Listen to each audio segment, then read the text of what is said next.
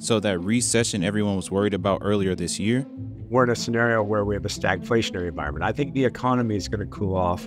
I think we'll have a recession by the end of this year or the beginning of next year. And we'll still have rising food prices and rising energy prices. And unfortunately, the Fed's monetary policy just can't change that. I think the market has been pricing a recession since the beginning of the year. And then began worrying about it again? But our base case is that the US economy will go into recession by the middle of next year.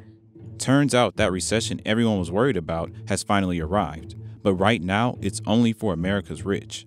Sticky inflation and a weakened stock market continue to disproportionately pressure wealthy Americans as more and more high income earners file unemployment claims, according to Bank of America's August 2023 Consumer Checkpoint Survey. The biggest engine for wealth creation in the world, the driver of wealth, is the stock market. It is also the driver of wealth destruction. So, why should we care about this so called richcession? Because of something called the wealth effect. That's when the declining value of financial assets leads to a decline in consumption. And since the US economy relies on consumer activity for most of its growth, fewer people buying fewer things can lead to a stagnant economy. Here's why the long awaited recession has arrived for America's rich and why it matters for everyone else.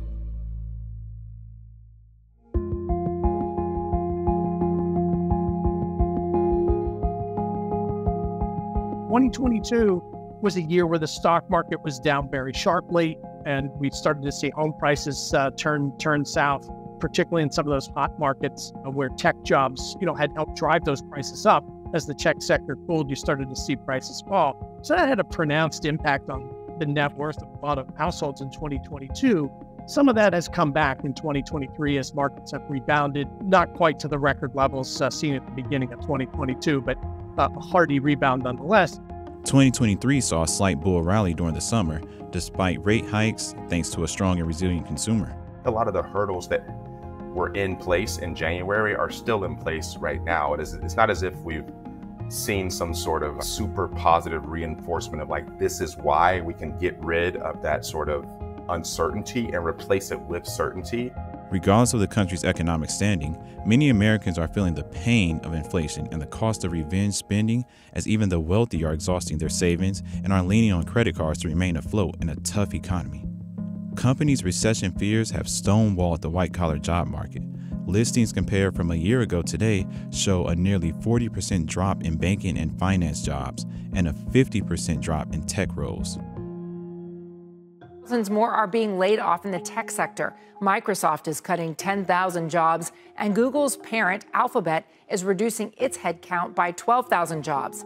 That follows other hefty job cut announcements from Amazon and Salesforce earlier this month. The headline here is that any bank not led by Jamie Dimon uh, has been cutting jobs this year. If you look at the big six banks who've all reported, Wells Fargo is the biggest sort of perpetrator here. They've cut about 11,000 jobs, or about 5% of their workforce, just this year alone. And you look at uh, another one, and that's, uh, you know, apart from Wells Fargo, there's also Goldman Sachs. And both of these institutions have had these, you know, businesses that are hit into the wall of high interest rates. UBS's 2023 Global Wealth Report found that America lost 1.8 million millionaires in 2022. The main culprit, a weak stock market. The S&P 500 dropped by 19% that year. For a current post on how the wealthy are holding up, Bank of America released its August 2023 Consumer Checkpoint Survey.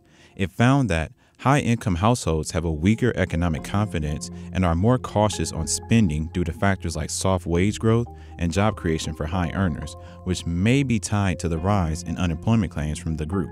There are some higher income households that their budgets are significantly stretched. They have leaned against credit, to kind of bridge that gap. Household debt has gone up in particular credit card debt. Credit card debt has swelled to more than $1 trillion.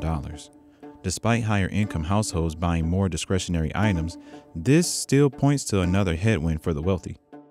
When millionaires look at their risks right now, they mainly see the stock market because that's the source of their wealth. Despite rallying in summer 2023, the stock market is now getting hit by surging bond yields and the prospect of higher interest rates for longer. Some people say we could have a weak stock market for a long time because interest rates are so high. That would mean that there's not going to be much wealth creation may not be much wealth destruction, but unless you're adding wealth, unless you're growing millionaires, all those companies that survive based on rich people spending, whether it's luxury real estate, whether it's luxury fashion, whether it's boats, cars, planes, all those companies are going to see slower growth because they're all driven by the stock market. And it all depends what happens with that stock market in the next year.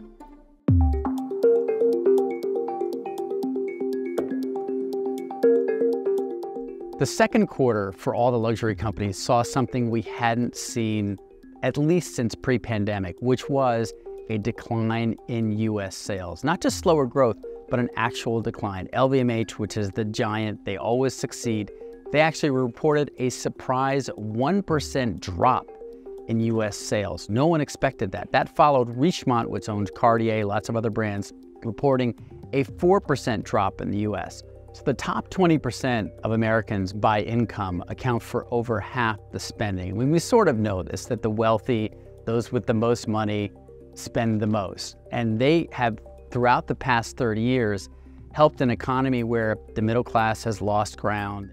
The stickiness of inflation has even millionaires cutting back on spending for fine dining, luxury vehicles, and charitable donations. Investors are dealing with two things, which is market uncertainty and low visibility. And by market uncertainty, what I mean is that because of market uncertainty for investors, it makes it difficult to invest because they don't know sort of where things are going, and that leads to low visibility. Consumer spending is a huge driver of economic activity. So when the wealthy stop spending, it can slow the whole country's economic recovery. They have to keep spending to keep the economy going, to keep the consumer economy going, to keep consumer companies profitable.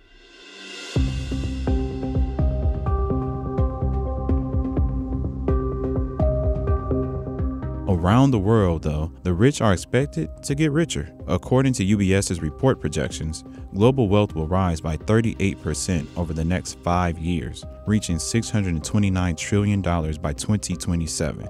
And the number of millionaires is estimated to grow to 86 million, up from the 59 million in 2022 and a recession in the US, along with a potentially underperforming stock market, could create the right conditions for America's rich to bounce right back.